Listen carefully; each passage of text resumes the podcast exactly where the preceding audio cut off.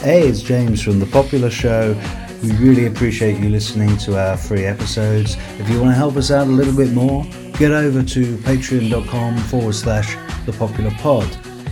Enjoy the show.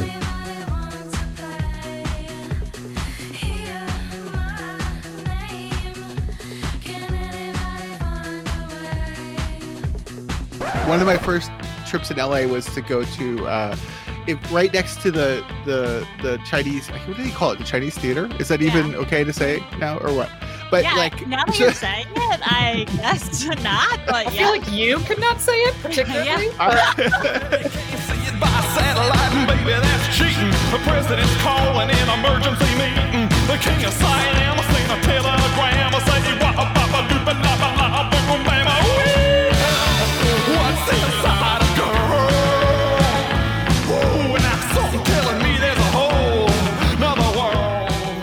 welcome to The Popular Show. I'm James A. Smith and I'm joined by the original Wolfman himself, David Slavic. David, how you doing, man? it's a wonderful day here in Newfoundland. I'm waiting for the It whales to come and uh, the icebergs to float by, but uh, I'm here with two screaming babies and and uh, a wife on a deadline. So uh, I'm doing great. David, you've got to uh, introduce me to your friends. So we have the Low Culture Boil podcast re- representatives here. Uh, who's the CEO? My question is, who is the CEO of the Low Culture Boil? I would say Amber, even though Rax and I started the podcast, Amber quickly came in and stole CEO positions. Yeah. Um, I I did not steal. I was not we, stealing. we were, we, were giving, we, we freely gave them, as you know, Rax and I are, are real life um, socialists, and it's impossible for us to be um, bosses. Um, and now we get bossed Yeah. around by maybe the nicest person in America. Well, I, know, I I we're am bossed also maybe around a lot, Courtney. You just didn't listen to me. well, yeah, that's interesting. It's like it's like who's it? a sub dom relationship if no one's subbing, right? Yeah. I'm a very, very beta alpha. Like I will tell you what to do in a very sweet way. Just what we needed. That's great. When Well, did we- we- true. together? Rax does tell me what to do a lot, but I've never. We Yeah, all you know just we don't need do an it. HR department, right?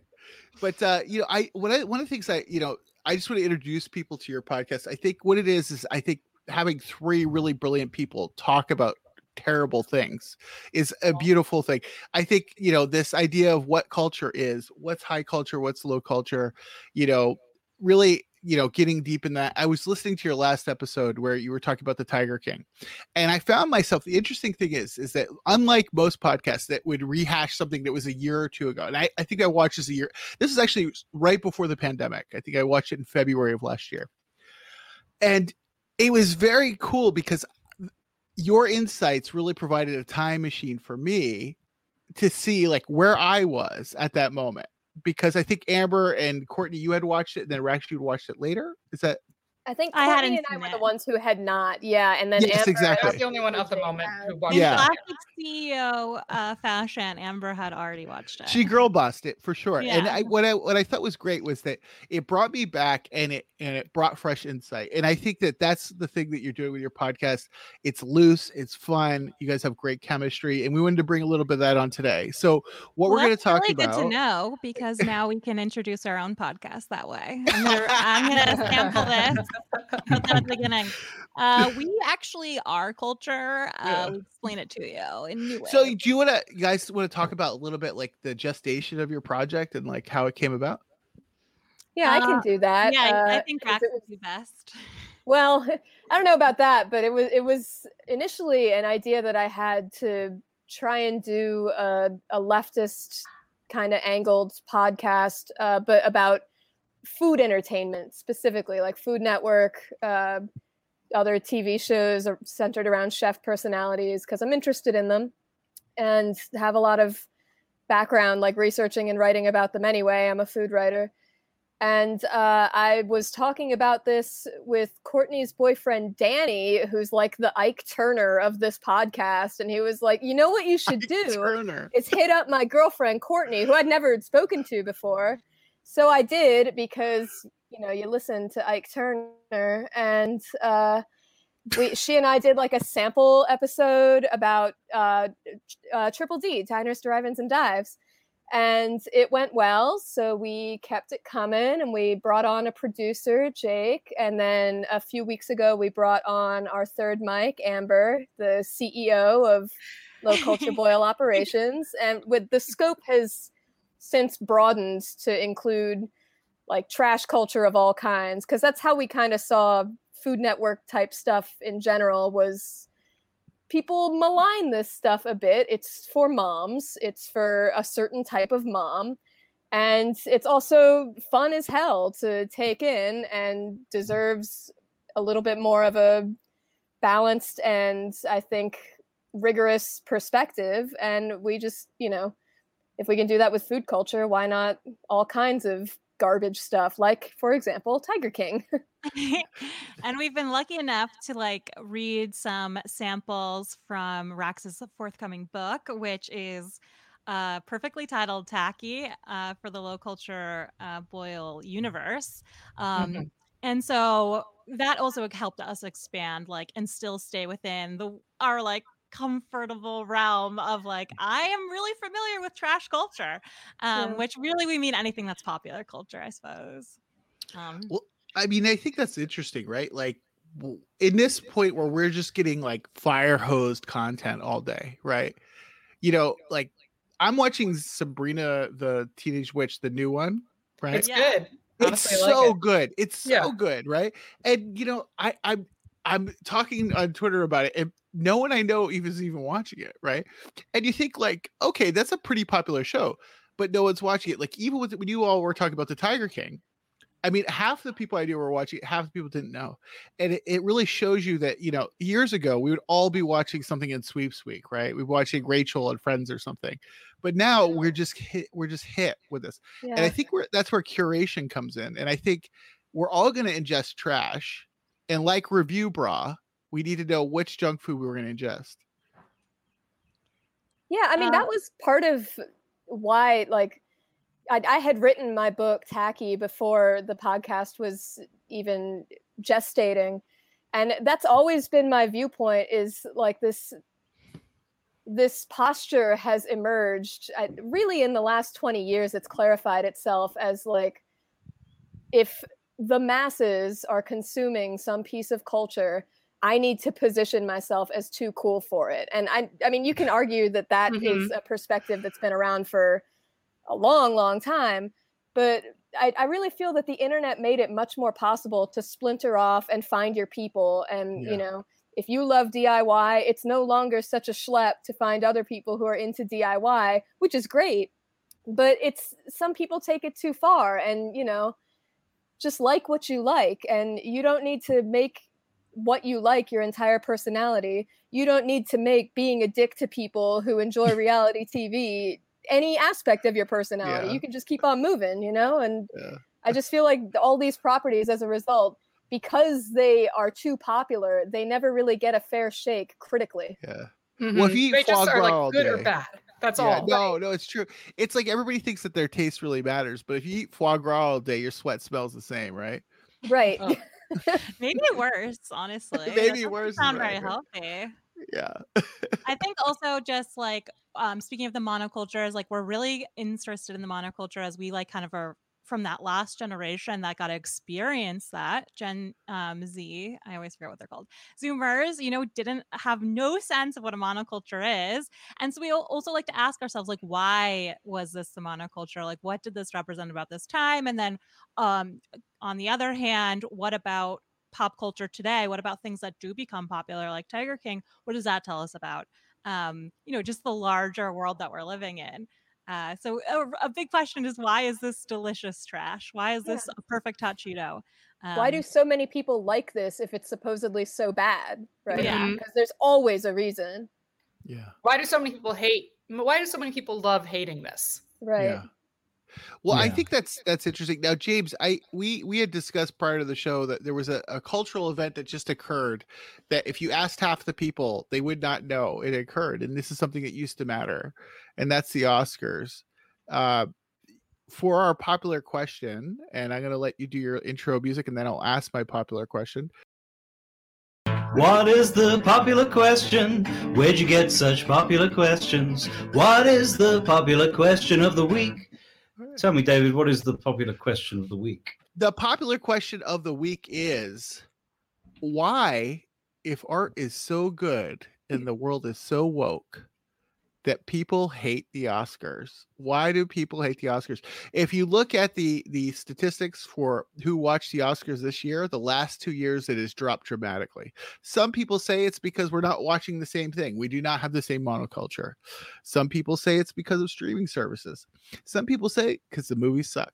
Why are the Oscars not being watched? I have a half-baked thought on this that I'm just gonna like that. go on ahead and muscle through. Uh, I feel like people feel about the Oscars the same way they feel about SNL, which is kind of nobody likes it, but also enough people really, really like it and pay super close attention to it that it continues being wildly popular, just like off its own back year after year. I do not know anybody who watches either the Oscars or the Grammys or SNL, the Met Gala, like any of this shit religiously. But I always find myself ingesting information about this stuff pretty much against my will. And like, it's just, it's supposed to appeal to just the right number of mouthy people that it doesn't ever really have to be good or interesting. It just has to be appealing to those people mm-hmm. year after year. I I honestly um I was I, interested in watching the Oscars this year because of it's a different because of the pandemic because of where it's set because it was like made smaller. I was like okay this could be interesting. I'd like to see how this pans out. And it was hard to find. Um I don't have cable TV I don't have like any Oh, yeah, I terrestrial TV think of that. I had to find it on YouTube and it was it was kind of difficult. Um, so that might be part of it. And you alluded to that, David, earlier. It might be streaming services that make it a little bit unpopular. Um, and I think we like watching the movies and television made by people, but um, we don't typically like to hear just actors speaking about their own opinions. Yeah. or the craft. Anytime Yeah. an actor starts talking about the craft, I check out for at least an hour because that's how long they're going to be talking. It's so funny. Whenever I hear a musician talk about a song, I want to kill myself. I like I just I'm like the that is the word. I mean, I love musicians. I love you know I like to. I have a They're lot okay. of friends who are like good musicians. I, but the second they start talking about what a song means to them, I'm like just kill just kill my face. So Yeah. James, what was that? Um, what is the popular question? How would you describe that song and like what what brought it about for you? Yeah. um, we're we're going to do a special episode where I'm going to talk in great detail about the jingles. Oh, nice. use on this Oh hell yeah! We actually did an episode recently about jingles, about commercial jingles. Uh, it was Yeah. really fun. Honestly, I would listen to that special episode. Mostly we listened to jingles for like 45 minutes and then talked about why they rule for 15 minutes. So, like, is that like like injecting Tupperware into your brain? You know, like it's Yeah. just like. It was truly disgusting how familiar we were with every jingle ever written in history. Now, the electric prunes for Fox, bringing you the exciting new sound of the Fox Wah Wah pedal. Let the electric prunes demonstrate the difference. Play it prunes first without the Wah Wah pedal. Now, listen to the difference when you push that Fox Wah Wah pedal down.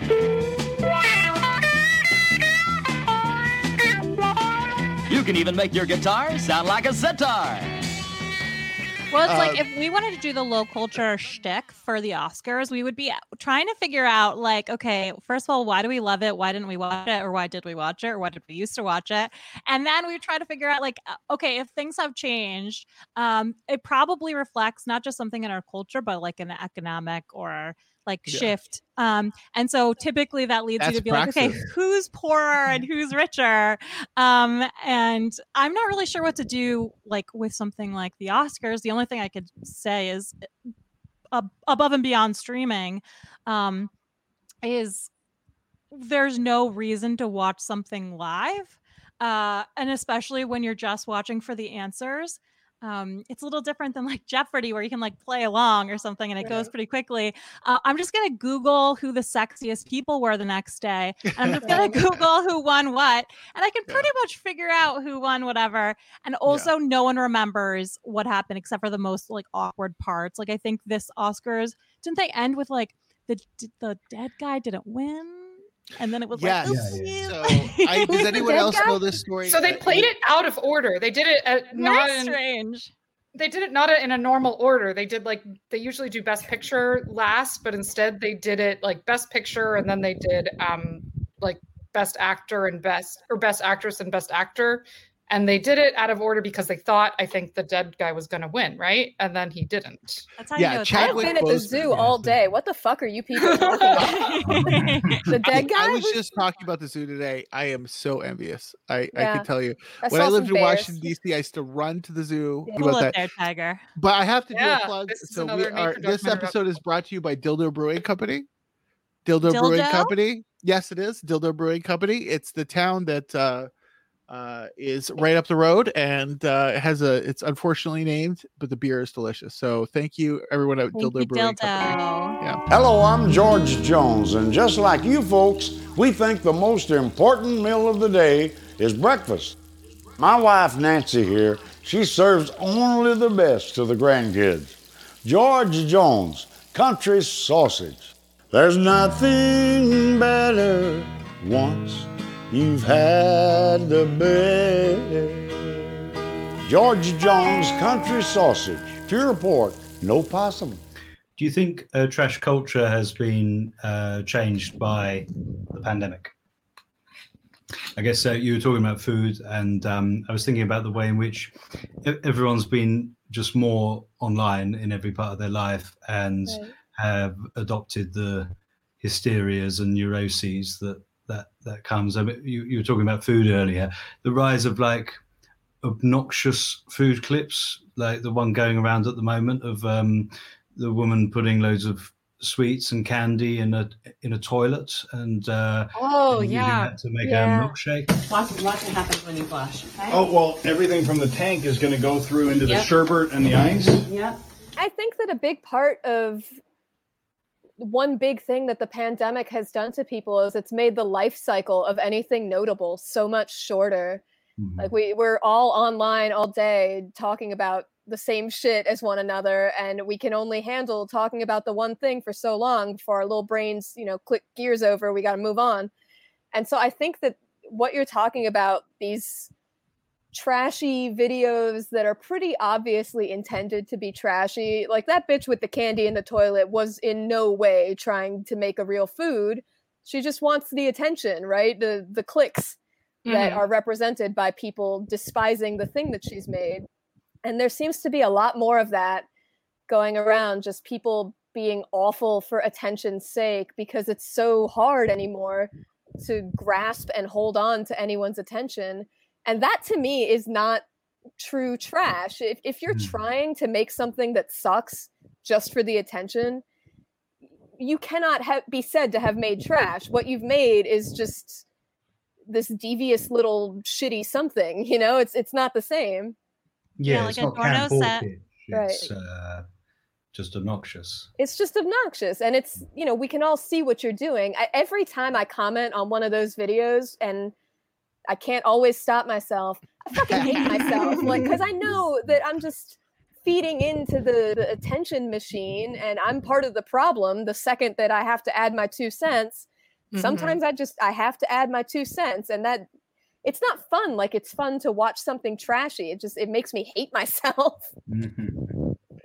Yeah, it's too it's too low. I mean, I don't yeah, it's I think you're right, Rax. It's the purposefulness of it. But there's um there is something that the pandemic is like bringing back monoculture a little bit because we're all at home. We are all like stuck on the internet all the time. I mean, Tiger King had tons of views for that Yeah. exact reason.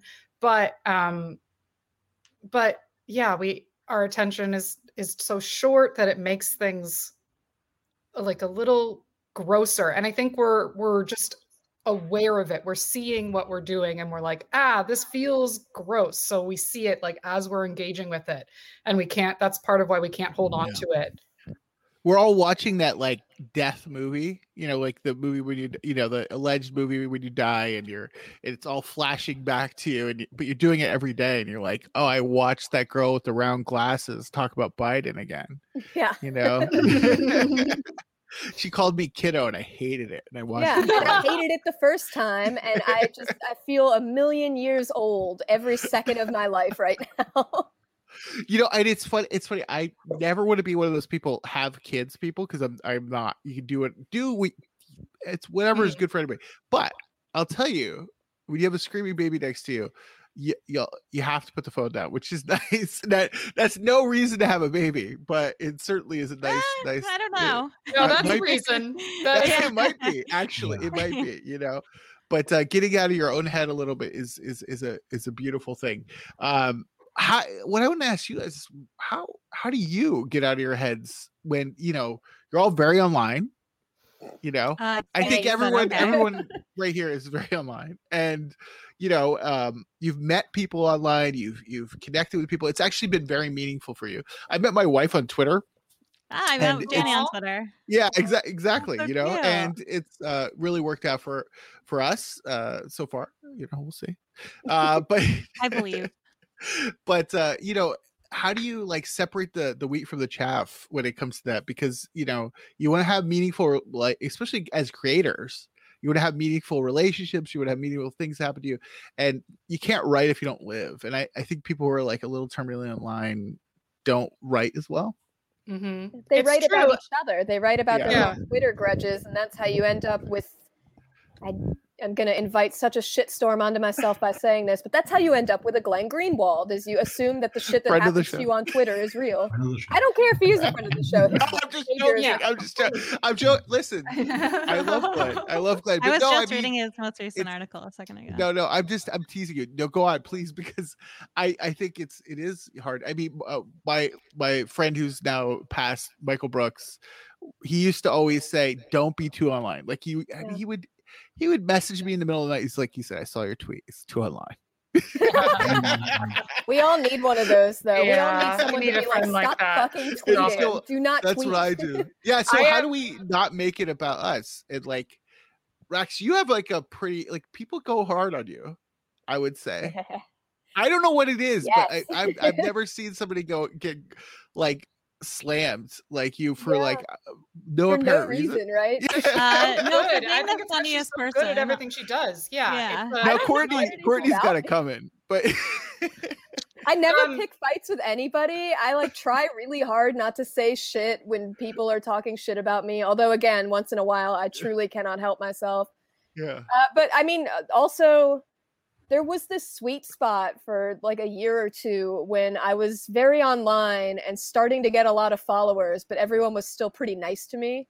Yeah. And I mm-hmm. feel like for for people who are online and growing, that sweet spot never does last long, and it can't because if Yeah. people keep being nothing but nice to you and you're just accumulating more and more followers, you turn into a little bit of a psychopath, Yeah, probably. Chrissy, Chrissy Teigen. yeah you you become a, she follows me actually i don't really know why but uh i you know it does help to keep me honest and keep me a little Yeah. less online than i might be otherwise but also there is simply no reason to track down my home address or send me weird threatening texts from google voice numbers at all hours of the day or to post nudes of mine from the year 2013 on reddit none do of not that do shit is any necessary of that. Popular show listeners, do not do Yeah, that. Do not. yeah Do not approve of that. I was in so much better shape in 2013, though. So if I- somebody, wants, somebody wants to dig those up, I, I They're- really they're on the they had Patreon found anyway. better pictures because the ones they found were pretty bad, and now they just keep reposting them and being like, "She looks super old and gross now, but look how she used to look." I'm like, "What is happening?" I,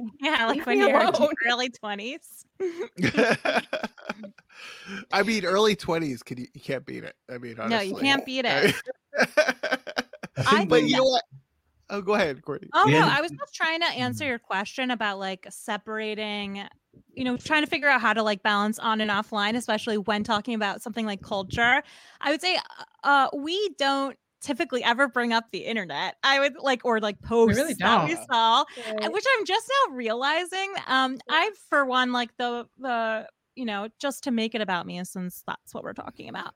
Um, like during the pandemic, I got like more popular online, but like less on like my life is is far less online.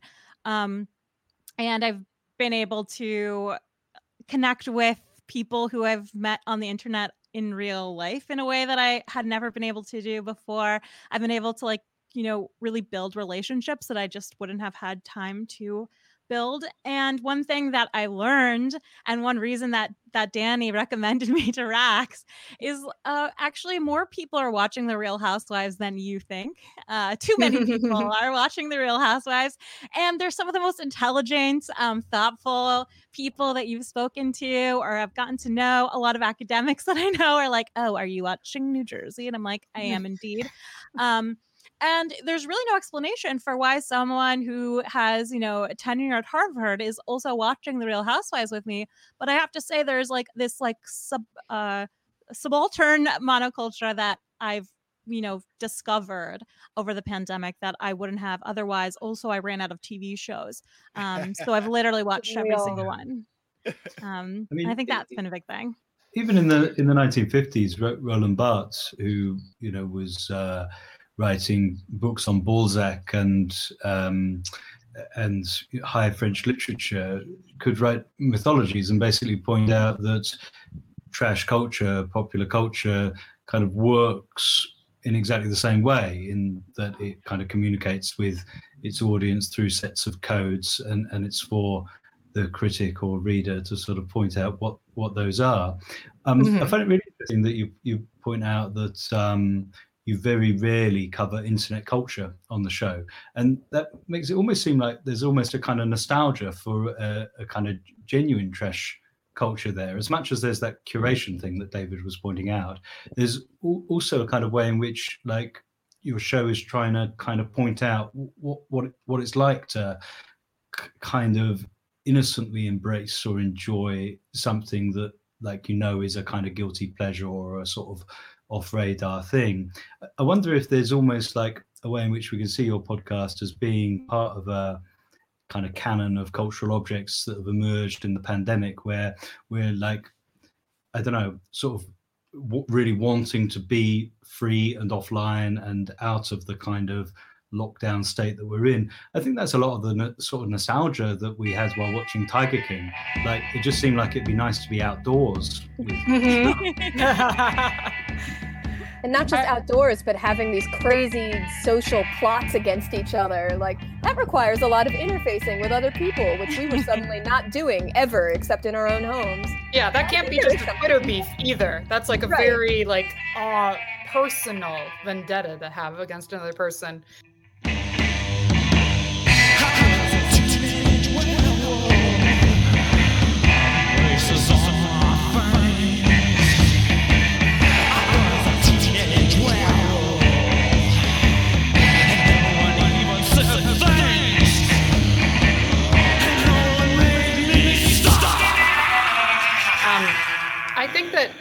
Does make you a, a worse writer, as you talked about, David. I, I say that a lot. It makes you a worse writer because people on there are kind of, um, I don't want to say dumb, but they Dumb. No, you dumb. want to assume your audience is smart, right? When you're that makes you a good writer is to assume your audience is smart. But if you just keep on getting dumb responses to things you put out there, it makes you a worse writer. Um, I think it's just because people engage in bad faith on Twitter. I mean, Notes on Camp is one of our foundational texts mm-hmm. for a reason. Like we we like to feel that we've found this private intellectualized experience of these things that critics pretty much all say are bad. Yeah. But it's also, you know, they've brought us joy. There's something to that. It was never that complicated. They've brought us joy. What happened to camp? That's that's what what's interesting to me. I, I think there's a little bit of a death of camp, and I, Yeah. I I don't know what happened culturally to change that. Yeah, Twitter Um, is not camp.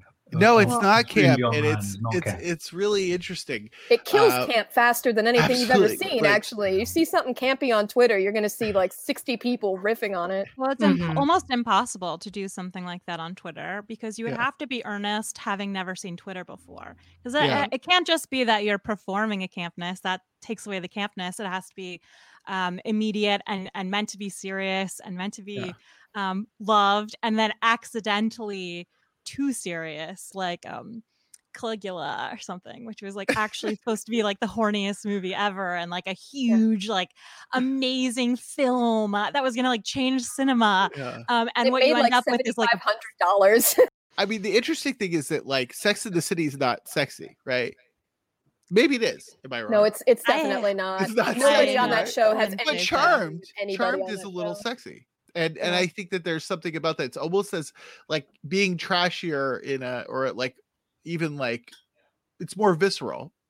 The Sex in the City women are way too self-aware to be truly sexy. They are Mhm. thinking 100% of the time about, you know, stage managing themselves. Am I sitting in How the to light present. properly? Are my legs crossed properly? Am I wearing my exact perfect outfit? so it's much truer to life to how people actually are. But there's Mhm. nothing sexy about watching that play out in real time. Well, that's also Yeah. something that happened during the pandemic was um, this gi- earnest thing that became ironic, which is women saying like, "I'm a 10 out of 10," or like, "I'm actually super hot," or like, "This is the hot girl podcast." That's why And they that's- initially didn't like me, the people on Twitter, is because I said I was hot like one too many times, and they were just That's- like, "Actually, fuck you." And and what's Sorry, funny, you tell the it's like a- truth. It's a play where you're like you're saying and showing right like you're saying i'm really hot and showing yourself to be really hot but also obviously not trying to say like as opposed to some contrast class of ugly ladies or like or like i Mhm. really believe this and i live my Yeah. life like i'm the hottest. The ugly girl is the girl reading this tweet. yeah, I'm- wait, I'm gonna tweet that. Everyone pretend that David did not. Um, uh, and and that was something that like was turned into an ironic thing that like originally probably was like I'm actually like a girl boss and I'm very beautiful. Uh, became like I'm hot and you know irony poison Twitter people can say that in a, and I mean that in a good way, Raxo, um, because like Thanks. it took on a world of its own. Everyone knows what you mean when you say that. You don't like you mean two things at once. I'm very hot and am I? No, I just like, mean that I'm I hot. that? I just mean it with the period at the end, or maybe an exclamation point. It's just the oh, one meaning. exclamation point definitely works. Hell there. yeah. No, but I, have I know to- what you mean. There is this, you know, people begin saying something earnestly, and enough people respond to it in kind that this whole additional class of people sees that and have to shit on it immediately mm. because there is nothing more unattractive, especially in a Twitter environment, than sincerity and earnestness. And I guess that's part of what we're pushing back against. I hate that. I hate Yeah, I that hate so too. much. I push back against it a lot. Like I really like the the um the evolution of the term cringe, like the way that people talk about things being cringe or like they don't like Yeah. sincerity, they don't like earnestness and I feel that makes me really sad. That's I'm I'm sad for people Yeah. that they can't like Our best episodes are when we really love the thing. Yeah. Because we've tried it where we're like, we don't really love this thing. Uh, and we just end up sounding like Twitter people. Where for the most part, we watch something and we're like, how delicious was this? I want to understand, like, what was your favorite part? Mm. Um, and and what well one example that I, I hope that we get to in the podcast eventually is like the most recently I watched well I guess this wasn't recent at all but I watched um The Matrix okay and Ooh, perfect I movie. forgot that movies did not wink at you. Like they did not acknowledge you as a viewer. They did not give a fuck about No. you. They were completely sincere. The Yeah. Matrix was made believing in its own universe. Okay, it's so serious. I would Um, love to talk about the Matrix. I watched it in a church group. It was great. Uh, first of all, so I need to hear Church more. It's Um, really weird, Amber. I know.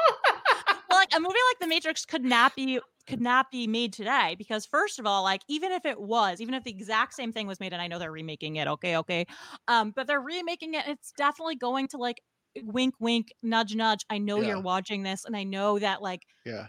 Uh, uh, there's a viewer outside of Yeah. myself, and I'm being seen in a way that uh, The Matrix is just a solipsistic. I mean, Yeah.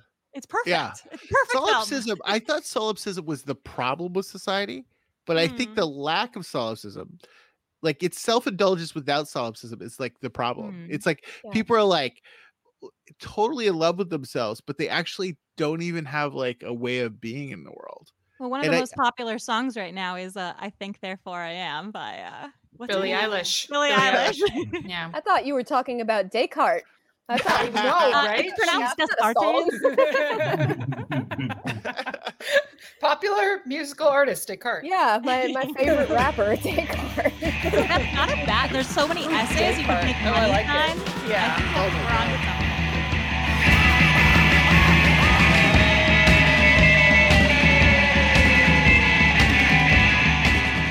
Kind of sincerity though which is um yeah totally lacking in uh, millennial and gen z online culture. It, it is there in boomer culture and, may, and maybe that's something that's played out in this you know increasingly unwatched oscar spectacle Mm. where um yeah all the actors like do this kind of very sincere kind of routine about how increasingly woke and inclusive it is every year. Um everyone's competing with how many masks um they can wear at one time. Um and uh then meanwhile like that's what your your good aunt is watching and your bad uncle is waiting for trump to you know do his annual performance of denouncing uh the oscars They still have kid. sex though. They do because he's got Viagra in the drawer. Wait, So, Yeah. where is That's the Trump? question. Did he This come is- out against uh, the Oscars? Because I would love. I miss him on Twitter. Is that weird? yeah it- this was like on some sort of like headed paper from the the you know office of the former president kind of thing i think it might even be his first major announcement since uh, biden was inaugurated A- and it was Um, Of course. anti-Oscar. And it was that he hates I the think, Oscars. I think like old yeah. bad boyfriends Yeah. should send Totally. letters on Totally. office of your former boyfriend stationery. yeah. They should share the stationery. Yeah, o- office office of your former girlfriend. It's just like I really don't like what you're wearing lately. Yeah.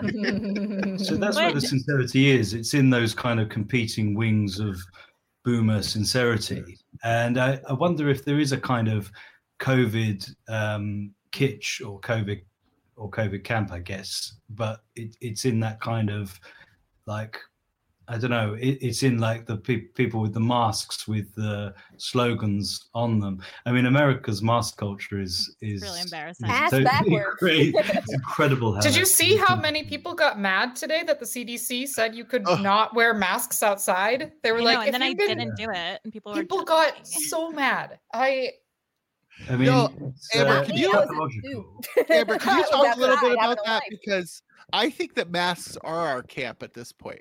Because Oh, it's yeah. like whether you're wearing them or not wearing them, that's the thing.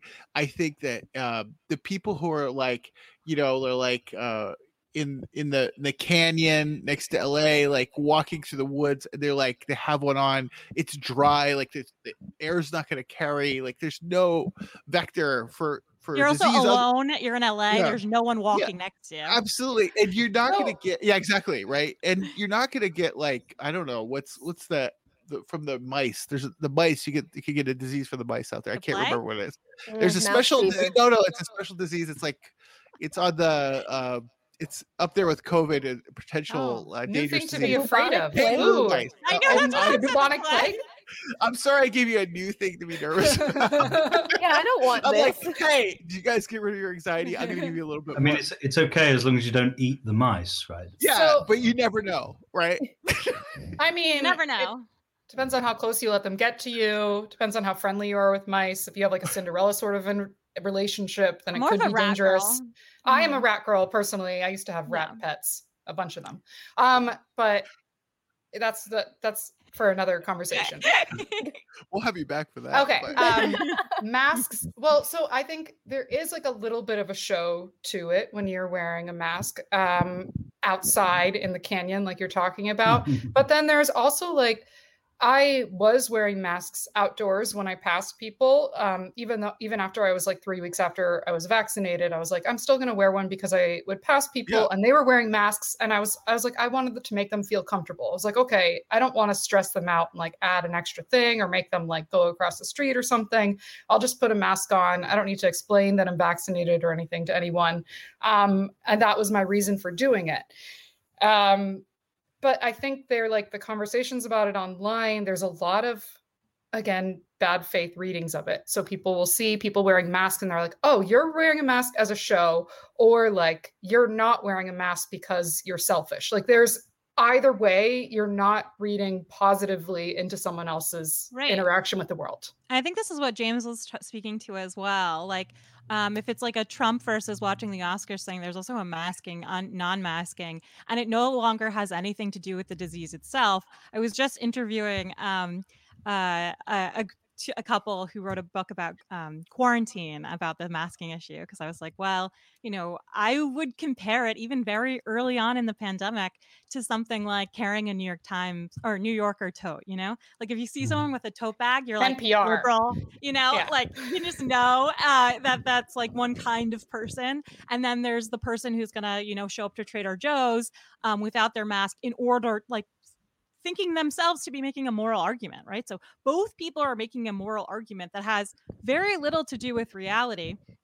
Um, and are extremely sincere. And this is something that like I don't think millennials and zoomers mm, have taken like the same I'm not sure.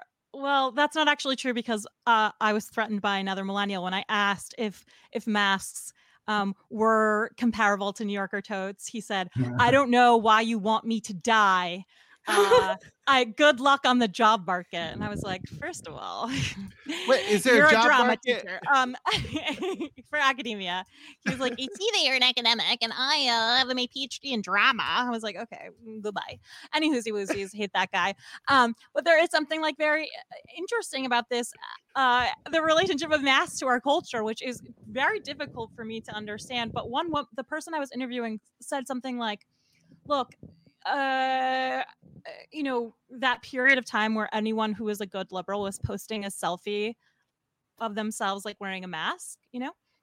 This was like a very good faith gesture um, to other people wanting to say like hey i know that i might carry something that or you might carry something and like here i am like kind of trying to say like i'm i'm here with you um where if you really don't it's like abortion where if you really don't think uh covid is you know transmittable in those kinds of ways wearing the mask does seem absurd. Uh there before the pandemic there was this makeup fad that was happening in street artists who they would like had like makeup that sort of um would it was sort of mask like it was it was uh creating a mask on your face so that the cameras that are all over New York could not tell who was putting up different things. Um and that was fun. Like i liked the idea of that. I was like oh i'd like to wear like gold like pieces on my face to sort of obscure what i look like. Yeah. that sounds like a fun way of engaging. Yeah. um I, I would like to do that but i don't really particularly want to wear like a like like the outer part of a diaper on my face all the time. That's weird. I kind of do i was gonna I actually disagree with amber What, a the little bit diaper or the yeah no I. I mean i i just want to wear a diaper on my face um i was just gonna dis- disagree with amber They a would little work. They're very thick. You know, I I'm around diaper. oh well you're the a time, diaper expert Yeah. I, I haven't. I I One- one of encountered the, about um, today. one of the leading uh, anti-lockdown conservatives in Britain, who we actually interviewed on the show, Peter Hitchens, the brother of Christopher Hitchens, he, he refers to masks as face nappies.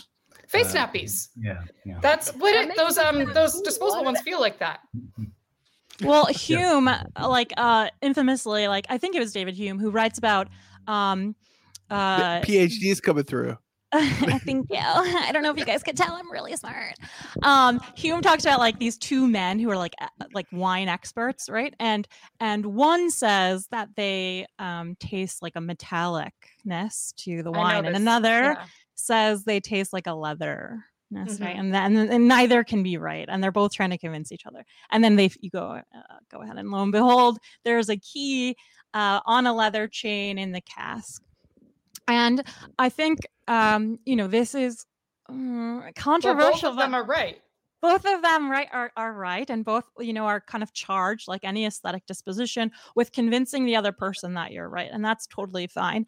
Um, but a funny thing about you know saying masking unmasking and like the cdc coming out today and saying you don't need a mask and yet i promise you liberals will not allow that you know? Liberals will continue to wear their masks uh, until we die. Um, uh, is that there is this kind of like real uh, double truth. you know, you don't have to wear the mask alone in your car, um, but you also should probably wear the mask when you're going to Trader Joe's as a courtesy to other people. And this is something that is completely lost in the same way that I would was trying to compare to like the New Yorker toad, which symbolizes like kind of like a high culture affect, but uh, it's also like you know lacking in in plenty of ways uh, uh, and this i don't know i think that's an important thing to to point out when we're talking about culture is is like what's the what's the key on the leather strap that we're um, not seeing or not thinking about I, This leather strap discussion is brought to you by Dildo Brewing. Dildo Brewing. D-I-L-D-O. I think Amber's um, point is like the really, really nice example of that. Like the idea that you're not not only pr- you're not protecting the other from your potential asymptomatic uh, disease carrying, you're protecting them from the real pandemic, which is the constant anxiety that we have that we're going to be infected. So even if you're um, vaccinated, you're still wearing the mask. I guess a bit like, oh, I'm a nice guy, so if I'm walking home at night and I see a woman, I'll cross the street so that she's reassured.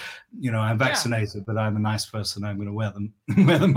well this this brings us back to are gonna follow. solipsism or at least skepticism there's it's a gap in knowledge it's a gap in understanding like fully how you know no one was holding out our hands telling us exactly what covid was and they also weren't telling us that we didn't know what covid was right? And they and so we continue to question even uh, the cdc when they come out and go okay we've done it like you're good you can you can stop wearing your mask and on both sides people are like absolutely not or absolutely um uh, proving each other wrong because there is no like mm, mm, there is no center of of knowledge um, and that's i think how different like high and low culture ends up you know co- showing up to us as either high or low. Is this like uh, knowledge base that you're coming from or not coming from? You know you would think the liberals would listen to the cdc but now that it's saying not to wear a mask they're like oh wait I, it's been infiltrated by qanon or something.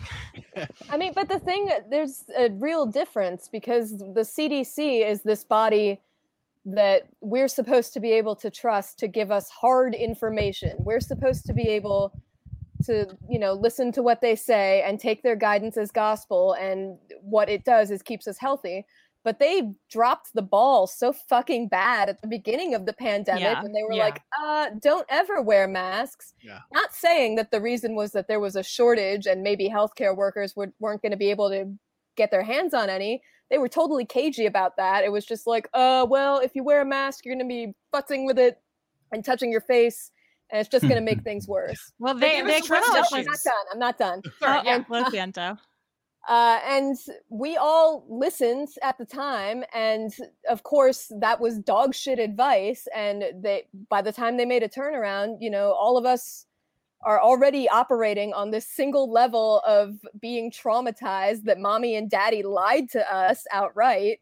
And then we just proceeded that way. I mean, because there, this entire time, there's been this dearth of hard information and anything trustworthy, and people are responding like maybe I can trust you, maybe I can't. I'm just going to go with what sounds right to me at this point because that's Yeah. the guideline I've been following. And, you know, I'm still alive because the person thinking this is still alive. It's not really the same with pop thinking. culture where like the stakes are totally yeah. low. It does not matter if I like to listen to fucking Nickelback. Like that makes no difference in anybody's life except Well, mine. Nickelback did say, "Look at this graph." But there is a moral signifier, like a moral and aesthetic signifiers are often like, you know, caught up in one another. You know, if some if someone comes up to me and goes, "I don't like Picasso," I go like, "You're you're a psychopath." You know, like you obviously you, really? just don't have say the right really? kind of Have knowledge. I'm saying I don't care. Like understand. like. Makes no difference in my life Oh, likes to look oh, at or I listen no way. Oh, people have to agree with me. I don't understand when they don't. Despite, despite it being a, maybe it's bigger in the states, I don't see so many people in Britain like actually not wearing the mask to make a point. What I see much more of is um, the guys who, you know, okay, I'll comply. I still want to be allowed to go in the shop, but I'm going to make a little protest. I'm going to have my nose peeking out. You know, just so That's so wussy. small, small assertion of the phallus. I No always just even assumed that was like uh, Like an accident. people. Yeah. Yeah. Like, not oh, understanding how germs work or something. There's plausible deniability. Oh, oh, I forgot. Oh, sorry, I forgot. But you know, if that doesn't happen, then they just get. To, Oh, I don't like that. That's dishonorable. If you're Yeah, supposed it's, we're a very, it's a mask, very don't wear the dishonorable country here. Ugh. It's what we're That's known for. very lame. I don't tell everybody I don't like that. this is you guys are hanging on a thread of being better than the US. want you back again.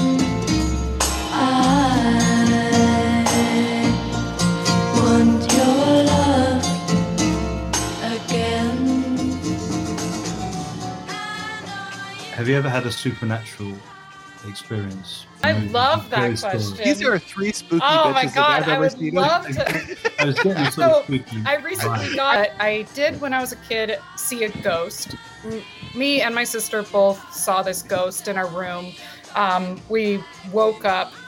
We saw this woman at a the singer sewing machine that we had in our room. It was an older woman. She had a bun. Um, she she didn't seem scary or anything. She just was there. She was sewing. She was like, okay. Um, and then we went back to sleep. We both remember seeing this, but of course we could have told each other it and then remembered later that we both have the shared memory. Memories are weird. Like I don't know if this really happened or it was like when I was eight years old and she was six. So yeah. Uh,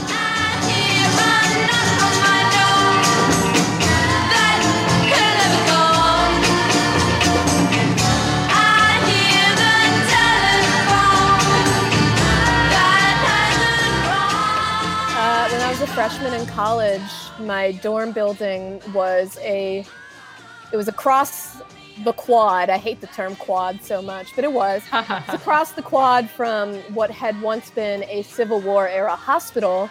And the building I was living in was the Civil War Wait. era morgue for the Wait. hospital. Where did you go, if you don't mind? uh, St. John's in Annapolis.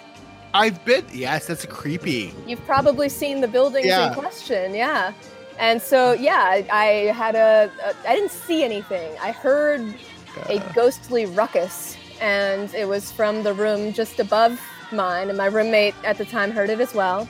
Yeah. And uh, the next day, we went to investigate, and nobody was living in the room. And we like checked with our RA. She checked the the security footage. Nobody had gone in and out all night, and somebody had been stomping around up there. And that's my ghost experience. I want you.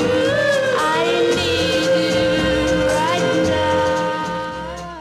Hopefully, our charming personalities. Uh, really, Mostly the vocal fry. yeah, lots of vocal fry, which I encourage men to actually adopt. I do find men's voices quite grating on podcasts lately.